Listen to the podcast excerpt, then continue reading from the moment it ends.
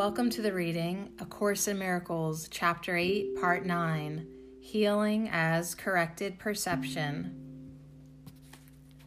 I said before that the Holy Spirit is the answer. He is the answer to everything because he knows what the answer to everything is. The ego does not know what a real question is, although it asks an endless number. Yet you can learn this as you learn to question the value of the ego and thus establish your ability to evaluate its questions. When the ego tempts you to sickness, do not ask the Holy Spirit to heal the body, for this would merely be to accept the ego's belief that the body is the proper aim of healing. Ask rather that the Holy Spirit teach you the right perception of the body, for perception alone can be distorted. Only perception can be sick, because only perception can be wrong. Wrong perception is the wish that things be as they are not. The reality of everything is totally harmless because total harmlessness is the condition of its reality. It is also the condition of your awareness of its reality. you do not have to seek reality, it, it will seek you and find you when you meet its conditions. Its conditions are part of what it is. And this part only is up to you. The rest is of itself. You need do so little because your little part is so powerful that it will bring the whole to you. Accept then your little part and let the whole be yours. Wholeness heals because it is of the mind. All forms of sickness, even unto death, are physical expressions of the fear of awakening. They are attempts to reinforce sleeping out of fear of waking. This is a pathetic way of trying not to see by rendering the faculties for seeing ineffectual. Rest in peace is a blessing for the living, not the dead, because rest comes from waking, not from sleeping. Sleep is withdrawing Waking is joining. Dreams are illusions of joining because they reflect the ego's distorted notions about what joining is. Yet the Holy Spirit, too, has use for sleep and can use dreams on behalf of waking if you will let Him. How you wake is a sign of how you have used sleep. To whom did you give it? Under which teacher did you place it?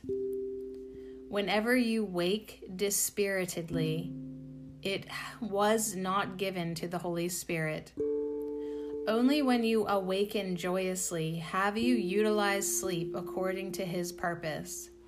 You can indeed be drugged by sleep if you have misused it on behalf of sickness. Sleep is no more a form of death than death is a form of unconsciousness. Complete unconsciousness is impossible. You can rest in peace only because you are awake. Healing is released from fear of waking and the substitution of the decision to wake.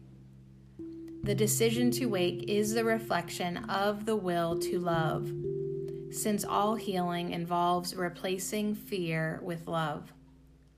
The Holy Spirit cannot distinguish among degrees of error, for if he taught that one form of sickness is more serious than another, he would be teaching that one error can be more real than another. His function is to distinguish only between the false and the true, replacing the false with the true.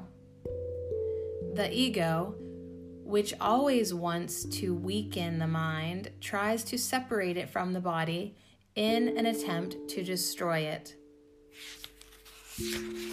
Yet, the ego actually believes that it is protecting it.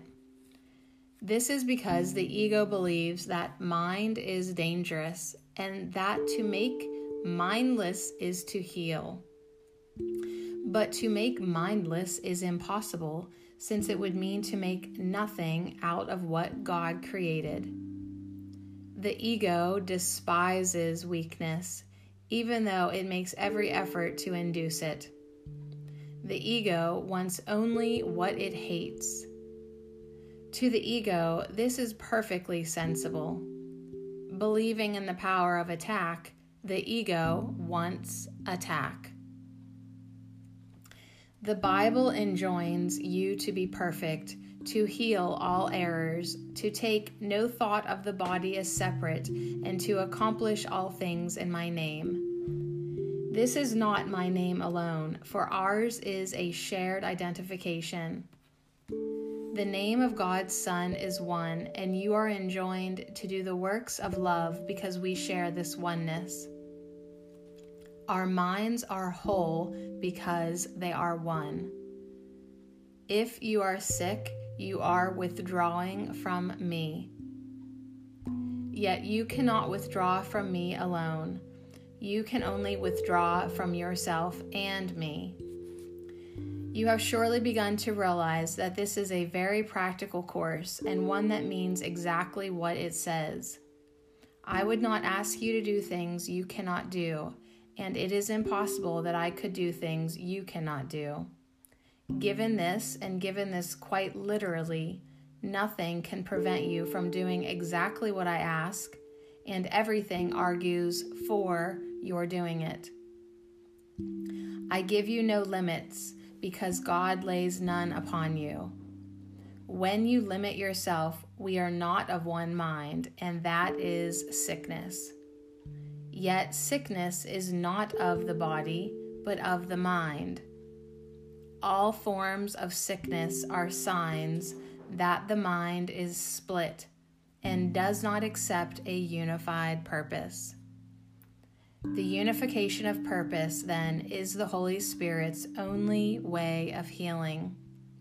This is because it is the only level at which healing means anything. The reestablishing of meaning in a chaotic thought system is the way to heal it. Your task is only to meet the conditions for meaning, since meaning itself is of God. Yet your return to meaning is essential to His because your meaning is part of His. Your healing, then, is part of His health, since it is part of his wholeness. He cannot lose this, but you can not know it. Yet it is still his will for you, and his will must stand forever and in all things. Thank you.